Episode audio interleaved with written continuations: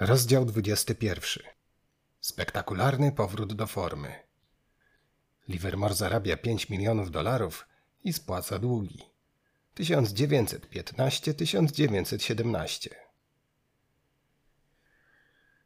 Jesse Livermore nie zaliczał się do ludzi, którym łatwo było schować dumę do kieszeni. Trudno się dziwić, że wyprawa do biura szwagra Charlesa Pugh, znanego jako Dan Williamson, i prośba o pieniądze nie sprawiała mu przyjemności. Williamson wysłuchał go uważnie, jak zawsze zresztą, ale tym razem nie wypisał czeku, na co Livermore w głębi serca liczył. Jak zobaczysz coś, co twoim zdaniem wygląda obiecująco i będziesz chciał kupić 500 akcji, masz zielone światło. Powiedział tylko. Livermore był bardziej niż poirytowany. Przyznaję, czułem się urażony.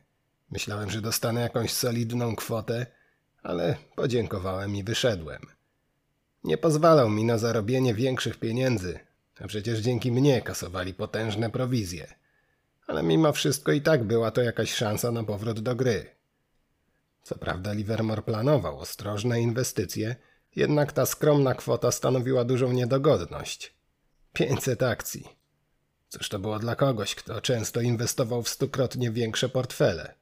Owszem, Livermore zamierzał handlować bardzo konserwatywnie, ale to, co miał do dyspozycji, oznaczało, że jego plany wymagały gruntownej weryfikacji. Odbudowa finansów jawiła się jako bardzo powolny proces. Miał teraz do czynienia z wyraźnie rosnącym rynkiem, więc odpadała mu przynajmniej jedna decyzja. To był typowy rynek byków. Było to oczywiste zarówno dla mnie, jak i dla tysięcy innych graczy. Tymczasem czym dysponowałem? Obietnicą sfinansowania zakupu 500 akcji. Nie miałem pola manewru. W dodatku nie mogłem sobie pozwolić na żadną wpadkę już na samym początku. Musiałem zarobić przy pierwszej inwestycji. Dlatego te 500 akcji musiały być rentowne. Potrzebowałem realnych pieniędzy. Wiedziałem, że dopóki nie zgromadzę wystarczającego kapitału obrotowego, nie będę w stanie wykorzystać moich umiejętności. Bez odpowiedniego kredytu nie da się podejmować chłodnych, beznamiętnych decyzji w grze, w której sukces zależy od tego, czy można sobie pozwolić na kilka drobnych strat. Takich, które często ponosiłem, testując rynek przed zrobieniem dużego zakładu. Opowiadał. Na początku kwietnia 1915 roku Livermore znalazł się w krytycznym momencie swojego życia. Wiedział, że albo teraz, albo nigdy. Gdyby znów przegrał, prawdopodobnie zamknąłby sobie wszystkie drogi powrotu. Było jasne, że musiałem po prostu poczekać na ten właściwy moment psychologiczny. Wspominał. Bardzo starannie przygotowywał grunt. Przez sześć tygodni nic innego nie robił, tylko analizował notowania. Trzymał się z dala od biura Piu, bo chciał uniknąć pokus, które mogły zaowocować zbyt pochopną decyzją. Teraz bardziej niż kiedykolwiek był świadom swojej słabości. Turbulencje ostatnich sześciu lat odbiły się na nim bardzo mocno. Inwestor giełdowy, oprócz analizowania warunków bazowych, pamiętania o rynkowych precedensach i zwracania uwagi na psychologię tłumu, a także uwzględniania ograniczeń własnych maklerów, musi znać samego siebie i wiedzieć, jak pokonać własne słabości. Miałem poczucie, że muszę czytać samego siebie równie dobrze, jak czytałem taśmy. Przyznawał. I tak dzień w dzień zrujnowany, ale pragnący jak najszybciej wznowić handel, siadałem naprzeciwko tablicy notowań w domu maklerskim, gdzie nie mogłem ani sprzedać, ani kupić tyle, ile bym chciał. Studiowałem rynek, starając się dostrzec każdą, najmniejszą nawet transakcję. Szukałem tego historycznego momentu, który pozwoliłby mi rozwinąć skrzydła. Opowiadał. Stopniowo zaczął się koncentrować na akcjach Bethlehem Steel – spółki kierowanej przez Charlesa Schwaba i drugiego co do wielkości producenta stali w Stanach. Livermore wiedział, że w najbliższych latach cały świat będzie potrzebował olbrzymich ilości stali, co nie pozostanie bez wpływu na notowania Bethlehem i innych producentów. Spółka była właścicielem kopalni ród żelaza i w oczekiwaniu na wzrost cen gromadziła ogromne zapasy, również blachy pancernej. Firma spodziewała się, że wraz z rozbudową amerykańskich sił zbrojnych popyt na te materiały gwałtownie wzrośnie. Livermore uważał, że aktywa Bethlehem są niedowartościowane i że w ciągu najbliższego roku cena może wzrosnąć trzykrotnie. Zdawał sobie sprawę, że gdy tylko rynek zrozumie drzemiący w nich potencjał, notowania pójdą w górę. Był tego pewien, ale przed wejściem do gry musiał zachować ostrożność. Postanowił zaczekać, aż cena przebije pewien kluczowy opór. Z mojego doświadczenia wynikało, że za każdym razem, kiedy cena akcji po raz pierwszy przebijała jakiś okrągły opór na poziomie 100, 200 lub 300, niemal zawsze rosła jeszcze o jakieś 30 czy 50 punktów, a po przebiciu 300 robiła to nawet szybciej. Jednym z moich pierwszych znaczących sukcesów było kupno akcji tuż po przebiciu oporu na poziomie 200 i potem ich sprzedaż po cenie 260. Tę praktykę wypracowałem sobie jeszcze w czasach bucket shopów. To stara handlowa zasada, wyjaśniał. Livermore za wszelką cenę chciał wznowić handel na giełdzie, w dodatku zrobić to w wielkim stylu. Ale wiedział też, że priorytetem jest zdobycie niezbędnych środków. Tak bardzo pragnąłem znów zacząć grać, że nie byłem w stanie myśleć o niczym innym. Ale trzymałem się na krótkiej smyczy. Patrzyłem jak każdego dnia akcje Bethlehem robią krok w górę, dokładnie tak jak przewidziałem. Ale ja wciąż starałem się zdusić w zarodku każdy impuls, który kazał mi natychmiast kupić całe 500 papierów. Wiedziałem po prostu, że moja pierwsza operacja musi zostać przeprowadzona z chirurgiczną precyzją. Wspominał. Każdy punkt wzrostu ceny akcji oznaczał dla mnie utracone 500 dolarów, których nie zarobiłem. Pierwszy przyrost o 10 punktów już dawał efekt piramidy. Zamiast 500 akcji miałbym cały 1000, które zarobiłby dla mnie 1000 dolarów za punkt. Ale siedziałem i czekałem. A zamiast słuchać głośno werbalizowanych nadziei i hałaśliwych przekonań wewnętrznych, zdałem się na głos doświadczenia i zdrowego rozsądku. Kiedy już zacznę dysponować odpowiednimi środkami, będę mógł ryzykować.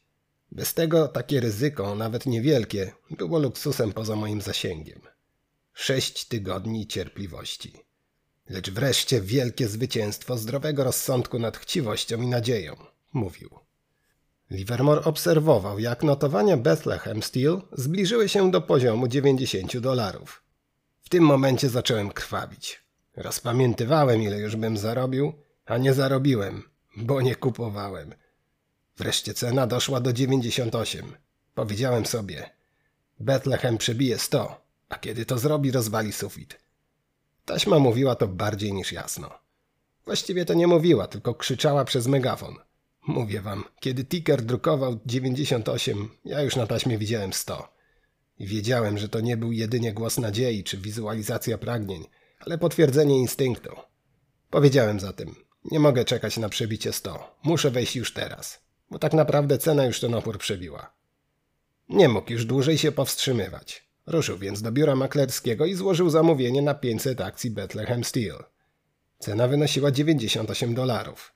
Udało mu się kupić połowę pakietu po 98 i drugą po 99.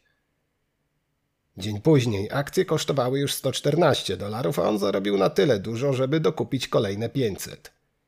Następnego dnia cena wzrosła do 145 dolarów, a on zainkasował 38 tysięcy. Nigdy żaden zysk nie smakował tak słodko. Nie uwierzylibyście, ile to może zmienić.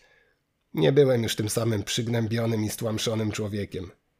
Czułem się odprężony, a racja była po mojej stronie. Nie było prześladujących mnie wierzycieli, nie było deficytu środków ograniczającego swobodę myślenia czy wewnętrzny głos doświadczenia – Znów miałem rację. Opowiadał.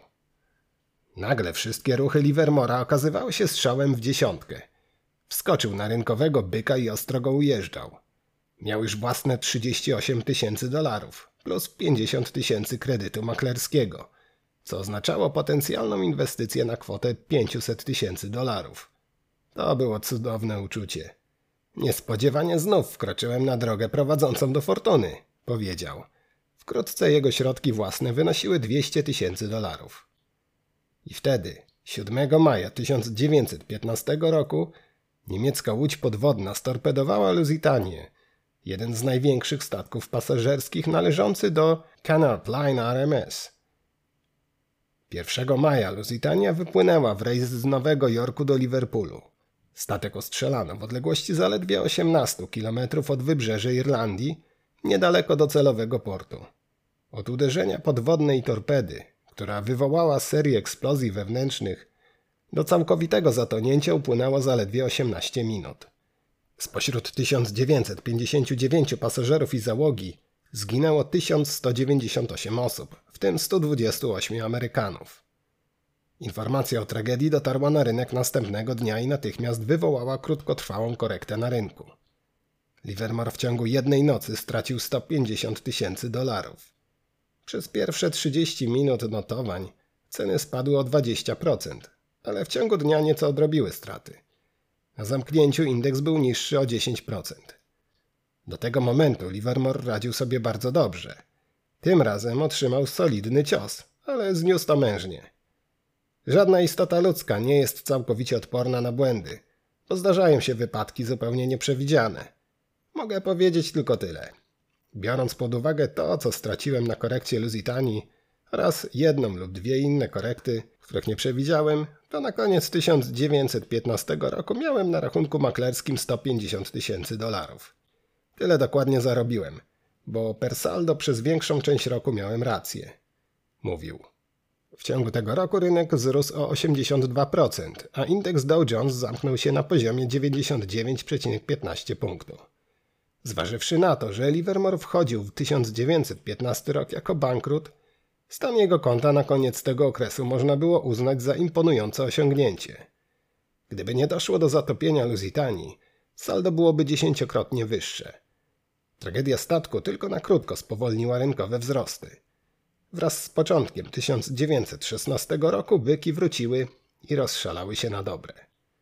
Nagle wszystkie kraje świata, zwłaszcza te zaangażowane w konflikt zbrojny, zaczęły domagać się towarów wyprodukowanych w amerykańskich fabrykach. Do kraju płynęło złoto i gotówka, a Wall Street kwitła jak nigdy przedtem. Ruch indeksów był ruchem jednokierunkowym, co Livermore skomentował w ten sposób. Wszyscy wiedzieli, że dzięki zakupom wszystkich niezbędnych towarów dokonywanym przez kraje ententy, Stany Zjednoczone stały się najlepiej prosperującym krajem na świecie – Mogliśmy sprzedawać rzeczy, których nikt inny nie miał i szybko podbieraliśmy za nie gotówkę. Złoto całego świata płynęło do Stanów strumieniami. Inflacja była nieunikniona, co oczywiście oznaczało wzrost cen wszystkiego. Widząc, że udało się wyjść z zaklętego kręgu, nie miał żadnych ograniczeń. Byłem bykiem na byczym rynku. Wszystko działało zgodnie z planem. Nie pozostało nic innego, jak tylko zarabiać. A to przypomniało mi słowa nieżyjącego H.H. Rogersa ze Standard Oil Company, że są takie czasy, kiedy człowiek nie może nie zarabiać pieniędzy. Podobnie jak trudno nie zmoknąć, kiedy wychodzi się w czasie deszczu bez parasola. Była to najlepsza definicja rosnącego rynku, jaką usłyszałem. W tym okresie do Stanów wpłynęło z Europy i Rosji złoto o wartości niemal miliarda dolarów. W ciągu trzech lat Ameryka wyeksportowała towary o wartości 7 miliardów dolarów. Była to głównie broń, która trafiała do krajów prowadzących wojnę. Rynkowa hossa przełomu 1915 i 1916 roku była czasem najłatwiejszego zarabiania pieniędzy w historii amerykańskiej giełdy i okazała się bezprecedensowo rentowna dla indywidualnych graczy. Rynek cały czas szedł w górę, niepowstrzymywany niemal przez żadną korektę.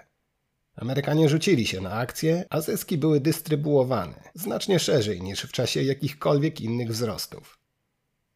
Poza tym pieniądze zatrzymywano na giełdzie, co dodatkowo napędzało boom. Nikt nie realizował zysków, tylko je reinwestował w zakup kolejnych akcji. Livermore obserwował to szaleństwo i mówił: Zasady gry się nie zmieniają, podobnie jak ludzka natura. On sam grał pod zwyżki, ale był ostrożny i wypatrywał kolejnego załamania. Wiedział, że ono musi wkrótce nadejść. Byłem takim samym optymistą jak inni, ale oczy miałem szeroko otwarte.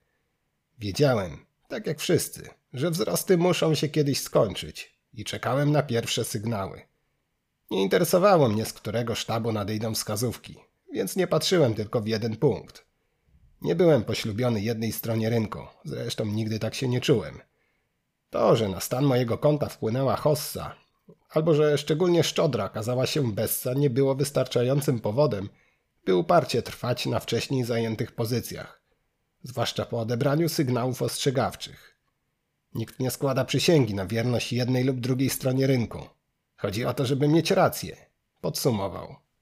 Jest jeszcze jedna rzecz, o której warto pamiętać. Chodzi o to, że rynkowy trend nigdy nie zostaje zwieńczony jednym wielkim błyskiem chwały, ani nie kończy się nagłym zwrotem. Rynek może, i często przestaje, być rynkiem byka na długo przed początkiem spadku cen. Dla mnie tak długo wypatrywane ostrzeżenie nadeszło wraz z obserwacją, że akcje spółek, które stały na czele wzrostów, nagle jedna po drugiej zaczęły zaliczać kilkupunktową korektę, po której już się nie odbijały. Po raz pierwszy od wielu miesięcy. Najwyraźniej dobiegły do mety wyścigu, co oznaczało, że czas na zmianę taktyki. To oczywiste, że w czasie hossy ceny nieprzerwanie i zdecydowanie rosną. Dlatego zawsze, kiedy jakieś notowania robią coś wbrew trendowi, to owszem, można założyć, że coś jest nie tak tylko z tymi konkretnymi akcjami i będzie to założenie słuszne. Ale doświadczony gracz zrozumie, że coś zaczyna być nie w porządku z całym rynkiem. Nie musi czekać, aż taśma zamieni się w wykładowcę. Jego praca polega na uważnym słuchaniu. Na tyle uważnym, żeby w porę usłyszeć komendę w nogi i wiać nie czekając na potwierdzenie ze strony notariusza. Livermore był pierwszą osobą, która zauważyła nadchodzący zwrot. Dostrzegł, że wzrosty liderów spowolniły, zatrzymały się, a potem spadły poniżej swoich maksimów i zaczęły poruszać w trendzie bocznym. W górę szły mniej atrakcyjne aktywa, co wciąż utrzymywało siłę rynku. Nie było powodów do martwienia się bezczynnością, bo nie widziałem żadnych zdradliwych prądów. Wówczas jeszcze nie zmieniłem strony, bo taśma mi tego nie powiedziała. Koniec hossy jeszcze nie nadszedł, chociaż był już niedaleko. Trafnie zauważył Livermore. Czekając na ten koniec, wciąż jeszcze można było zarobić na wzrostach.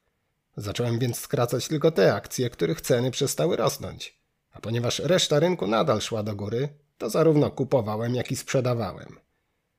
Kiedy liderzy przestali być liderami, shortowałem tych liderów. Otworzyłem krótkie pozycje na 5000 akcji każdego z nich. Otworzyłem też długie na nowych liderach wzrostów. Z akcjami, w których byłem krótki, nic praktycznie się nie działo. Natomiast notowania pozostałych wciąż rosły. Kiedy i one się zatrzymały, również je sprzedałem. A potem otworzyłem krótkie pozycje. Po 5000 z każdej spółki. W tym momencie byłem już bardziej niedźwiedziem niż bykiem, ponieważ stało się jasne, że następne duże pieniądze będzie można zarobić na spadkach. Ale nawet wtedy, kiedy już miałem pewność, że hossa skończyła się na dobre, wiedziałem, że jeszcze za wcześnie na obstawianie wszechobecnej Bessy. Nie widziałem powodu, dla którego miałbym być większym royalistą niż sam król. Było na to zbyt wcześnie. Taśma mówiła mi tylko tyle, że do gry wkraczają siły porządkowe i że trzeba się przygotować. Nagle Livermore stwierdził, że ma otwarte krótkie pozycje na 60 tysięcy akcji po 5 tysięcy akcji w każdej z 12 największych spółek giełdowych. Wówczas spauzował i zaczął czekać. Nie trwało to długo, bo po miesiącu cały rynek osłabł i ceny wszystkich podmiotów zaczęły spadać. Na wszystkich akcjach dwunastki Livermore zanotował zysk. Zwiększył wszystkie pozycje do 10 tysięcy, czyli w sumie miał otwarte krótkie pozycje na 120 tysięcy akcji. I znów się zatrzymał. Miałem krótkie pozycje na rynku, który teraz był już rynkiem niedźwiedzia. Szedł w moim kierunku, a ja wiedząc o tym mogłem spokojnie na niego zaczekać. Po zdublowaniu pozycji przez długi czas w nic nie wchodziłem. Mniej więcej po siedmiu tygodniach pojawił się słynny przeciek i akcje zanurkowały. Z przecieku, w tym przypadku z depeszy agencyjnej, która jeszcze nie została powszechnie opublikowana, Wynikało, że prezydent Wilson złoży oświadczenie, które sprawi, że do Europy poleci gołąbek pokoju z propozycją zawieszenia broni. W słynnym przecieku dokładnie opisano szczegóły inicjatywy pokojowej prezydenta, a każda informacja na temat pokoju w Europie była złą informacją dla giełdy. Taką okazję natychmiast wykorzystaliby giełdowi spekulanci, w tym Livermore. Livermore zwrócił uwagę na tę wiadomość 20 grudnia 1916 roku. Był wówczas z przyjacielem w Palm Beach w oddziale chicagowskiego biura maklerskiego Finlay Barrel Company. Nie składał tam żadnych zleceń, chciał tylko sprawdzić, co się dzieje na rynku. Gra szła o wysoką stawkę, bo chociaż dane wskazywały, że jego niedźwiedzie pozycje wciąż wykazują zyski, to zdawał sobie sprawę, że są bardzo czułe na wszelkie dobre informacje. Wczesnym popołudniem do biura przysłano depeszę autorstwa W. W. Price'a, dziennikarza Washington Star. Można w niej było przeczytać, że prezydent Wilson wystąpił z inicjatywą pokojową, której celem jest doprowadzenie do zakończenia wojny w Europie. Artykuł nie ukazał się w druku, został rozpowszechniony jedynie w serwisie informacyjnym gazety, dostępnym niewielkiej liczbie subskrybentów. Tak się złożyło, że jednym z nich był Finlay Barrel Company. Livermore wiedział, że taka informacja powinna wywołać potężne zawirowania na rynku. Tak się jednak nie stało, a on nie rozumiał dlaczego. Pospieszył zatem do biura IF Hatton, ale tam taka wiadomość nie dotarła. Co nie dziwiło, bo Hatton nie dostawał serwisu telegraficznego Washington Star. Livermore nadal był zaskoczony, bo uważał, że taki news powinien być natychmiast cytowany przez wszystkie inne serwisy informacyjne całego kraju. Jednak wszystkie inne agencje i gazety milczały. Wyglądało na to, że informacja została wysłana jedynie abonentom Washington Star. Livermore zaczął szukać potwierdzenia w oficjalnych źródłach, ale bez powodzenia. On sam potraktował tekst poważnie, ponieważ jego autorem był W. W. Price, korespondent gazety w Białym Domu i jeden ze 150 akredytowanych tam dziennikarzy. Price cieszył się zaufaniem prezydenta Wilsona, a zawartość Washington Star co wieczór stanowiła przedmiot uważnej analizy pracowników Białego Domu, z których wielu też było dziennikarzami. Od początku 1914 roku, czyli od czasu rozpoczęcia pracy w gazecie, Price miał na swoim koncie wiele skupów, czyli informacji uzyskanych na wyłączność, opublikowanych wcześniej niż inni.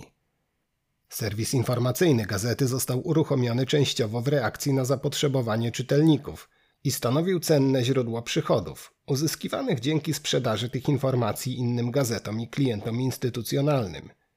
Zupełnie przypadkowo abonament wykupiła centrala Finlay Barrel w Chicago, która następnie przekazywała depesze swoim oddziałom. I zupełnie przypadkowo tego popołudnia Jesse Livermore znalazł się w jednym z nich. Innym subskrybentem był znany inwestor Bernard Baruch, który akurat znajdował się w Nowym Jorku i pomyślał to samo co Livermore. Później, kiedy Livermore przebywał w filii w Hatton w Palm Beach, informację W.W. Price'a podał inny serwis, który do biura maklerskiego docierał. Teraz Livermore zyskał pewność, że ma ona odpowiedni ciężar gatunkowy – Mógł jedynie przypuszczać, że opóźnienie wynikało wyłącznie z faktu, że korespondenci polityczni nie zdawali sobie sprawy z wagi newsa i jego przełożenia na giełdę. Cały boom na amerykańskiej giełdzie był boomem zbudowanym na handlu z Europą, a pokój mógłby tę wymianę gwałtownie zakończyć. Wraz z rozpowszechnieniem informacji notowania spadały coraz gwałtowniej, więc Livermore szybko zabezpieczył wszystkie swoje pozycje. Można było zrobić tylko jedno. Kiedy dzieje się coś, czego w swoich planach nie przewidziałeś, musisz natychmiast wykorzystać to, co zamiast tego łaskawy los przynosi ci na tacy. Po pierwsze, dzięki jednej takiej korekcie na rosnącym rynku, takiej, którą możesz wykorzystać na swoją korzyść, nadchodzi moment, aby papierowe pieniądze wymienić na prawdziwe. Nawet w czasie bessy człowiek nie zawsze jest w stanie zabezpieczyć wszystkie 120 tysięcy akcji bez ryzyka dla ceny. Musi czekać, aż rynek mu pozwoli na stopniowe odkupienie ich wszystkich bez szkody dla papierowego zysku. Mówił. Takiego zwrotu Livermore akurat się nie spodziewał. Nie do końca wierzył w pogłoski o rychłym końcu wojny i sukces pokojowej inicjatywy prezydenta Wilsona. Nie miał zatem innego wyboru, jak tylko zrealizować zyski. Moje trzydziestoletnie doświadczenie mówiło mi, że takie wypadki z reguły idą krok w krok z linią najmniejszego oporu – na której oparłem swoje rynkowe pozycje. Inna rzecz, o której warto pamiętać, to żeby nigdy nie starać się sprzedawać po maksymalnej cenie. To nie jest mądre. Jeśli nie ma rajdu, sprzedawaj już po odreagowaniu rynku, mówił. Na koniec 1916 roku, po przejściu etapu byka i niedźwiedzia, a następnie dzięki wykorzystaniu gwałtownej korekty, Livermore zgromadził na koncie 3 miliony dolarów i nie musiał nawet przerywać wakacji w Palm Beach. Pomimo grudniowych spadków, indeks Dow Jones zamknął rok na poziomie 95 punktów, czyli zaledwie 5 punktów niżej niż przed rokiem. Livermore wykorzystał to wręcz idealnie. Miał 39 lat i znów był bogaty. Może nie aż tak bogaty jak w krótkim okresie 1907 roku, ale i tak skala majątku przekraczała marzenia przeciętnego człowieka. On sam podsumował ostatni rok w ten sposób. W 1916 roku zarobiłem około 3 milionów dolarów, dzięki temu, że byłem bykiem, kiedy trwała hossa, a kiedy zaczęła się bessa, byłem niedźwiedziem. Jak powiedziałem wcześniej, zaangażowanie się po jednej stronie rynku to nie przysięga małżeńska, dopóki śmierć nas nie rozłączy. Z kieszeniami pełnymi pieniędzmi Livermore pogodził się z Edem Hattonem, ale ich relacje nigdy już nie miały być takie jak kiedyś. Tym razem nie zaproponowano mu własnego gabinetu, chociaż otworzył rachunek w firmie przyjaciela, a kiedy był na wakacjach w Palm Beach, w dalszym ciągu korzystał z jej tamtejszego oddziału. Na czas wakacji nie zamknął tylko niektórych pozycji na akcje i pszenicę, a pobyt na Florydzie poświęcił na łowienie ryb i hazard. Nie mając własnego jachtu, zatrzymał się w hotelu The Breakers i jedynie wypożyczył małą łódź rybacką. Tym razem nie zrezygnował z aktywności na rynku i zamierzał przez cały czas grać na giełdzie. W końcu zapanowały na niej takie warunki, jakie przewidział. Regularnie chodziłem do biura maklerskiego i zauważyłem, że bawełna, którą w ogóle nie byłem zainteresowany, ma się bardzo dobrze, a jej ceny idą w górę, mówił. Na początku 1917 roku wciąż bardzo dużo mówiono o wysiłkach prezydenta Wilsona na rzecz przywrócenia pokoju w Europie, tak jak przewidziano w słynnym przecieku. Działania te były stałym tematem rozmów prowadzonych w Palm Beach. Panowało przekonanie, że amerykański przywódca odniesie sukces. Ale Livermore nie mógł zrozumieć, dlaczego giełda i ceny pszenicy idą w dół, zaś ceny bawełny w górę, skoro rzekomo niedługo ma zapanować pokój. Wreszcie ostatniego dnia stycznia 1917 roku wcześniej wrócił z połowów i pospieszył do biura Jeff Hatton. Od jakiegoś czasu w ogóle nie zajmowałem się bawełną. Tego dnia o 14.20 nie miałem ani jednej beli, ale o 14.25 wiara w rychły pokój kazała mi kupić 15 tysięcy beli. Na początek. I niemal natychmiast nadeszła informacja, że negocjacje pokojowe zakończyły się fiaskiem. Już po zamknięciu rynku 31 stycznia 1917 roku Niemcy ogłosiły, że rozpoczynają nieograniczoną wojnę podwodną, a początek działań miał nastąpić już następnego dnia. Była to wprowadzona przez Niemcy blokada morska krajów Ententy. Każdy statek zamierzający złamać blokadę miał zostać storpedowany. Dotyczyło to także jednostek amerykańskich, więc stało się jasne, że następnym działaniem Niemiec mogło być już tylko wypowiedzenie wojny Stanom Zjednoczonym. Reakcją prezydenta Wilsona było zerwanie stosunków dyplomatycznych z Niemcami trzy dni później. Informacja o oświadczeniu prezydenta nadeszła późnym popołudniem, już po zamknięciu rynków, więc maklerzy z jej wykorzystaniem musieli czekać do rana. Palm Beach, gdzie przebywała na wakacjach prawie cała Wall Street, panowała wyjątkowo napięta atmosfera. Było jasne, że nazajutrz, zaraz po otwarciu notowań, nastąpi potężna reakcja zarówno na rynku akcji, jak i na giełdzie towarowej. Livermore miał krótkie pozycje na akcjach i na pszenicy, ale długie na bawełnie. Był to rezultat decyzji podjętej kilka godzin wcześniej. Rano akcje największych spółek otworzyły się o 8 punktów niżej. Livermore po raz kolejny zabezpieczył wszystkie krótkie pozycje na akcjach i pszenicy. Miał m.in. otwarte zlecenia krótkiej sprzedaży na 50 tysięcy akcji Use Steel i tego ranka zarobił na nich olbrzymie pieniądze. Do końca dnia zyskał 1,5 miliona dolarów. Ale nie wszystkie wieści były równie pozytywne. Chodziło o te 15 tysięcy beli bawełny, które wykazywały 350 tysięcy dolarów straty. Livermore po raz pierwszy nie wiedział, co zrobić. Jak sam przyznawał. Nie miałem pojęcia, co począć z tą bawełną. Trzeba było rozważyć różne scenariusze. Chociaż zawsze realizuję straty w chwili, kiedy dochodzę do przekonania, że się pomyliłem, to tym razem takie rozwiązanie zupełnie mi się nie podobało. Potem doszedłem do wniosku, że przecież przyjechałem tu, aby łowić ryby, a nie zadręczać się zachowaniem rynku bawełny. Co więcej, pszenica i akcje przyniosły mi tak solidne zyski, że na bawełnie spokojnie mogłem stracić. Policzyłem, że w najgorszym przypadku mój zysk zamiast ponad 1,5 miliona dolarów wyniesie nieco ponad milion. To była kwestia czysto rachunkowa, jak mówią księgowi, kiedy zadajesz im za dużo pytań. Mówił. Gdybym nie kupił tej bawełny tuż przed zamknięciem rynku, to zaoszczędziłbym 400 tysięcy dolarów. To pokazuje, jak szybko można stracić na inwestycji średniej wielkości. Moje główne stanowisko było najzupełniej słuszne. Zupełnie przypadkowo skorzystałem na wypadkach, które były krańcowo sprzeczne z wnioskami prowadzącymi mnie do takiej, a nie innej pozycji w przypadku akcji pszenicy. Tłumaczył. Pomimo straty poniesionej na bawełnie, i tak tej nocy miał powód do świętowania w należącym do Eda Bradley'a Beach Club.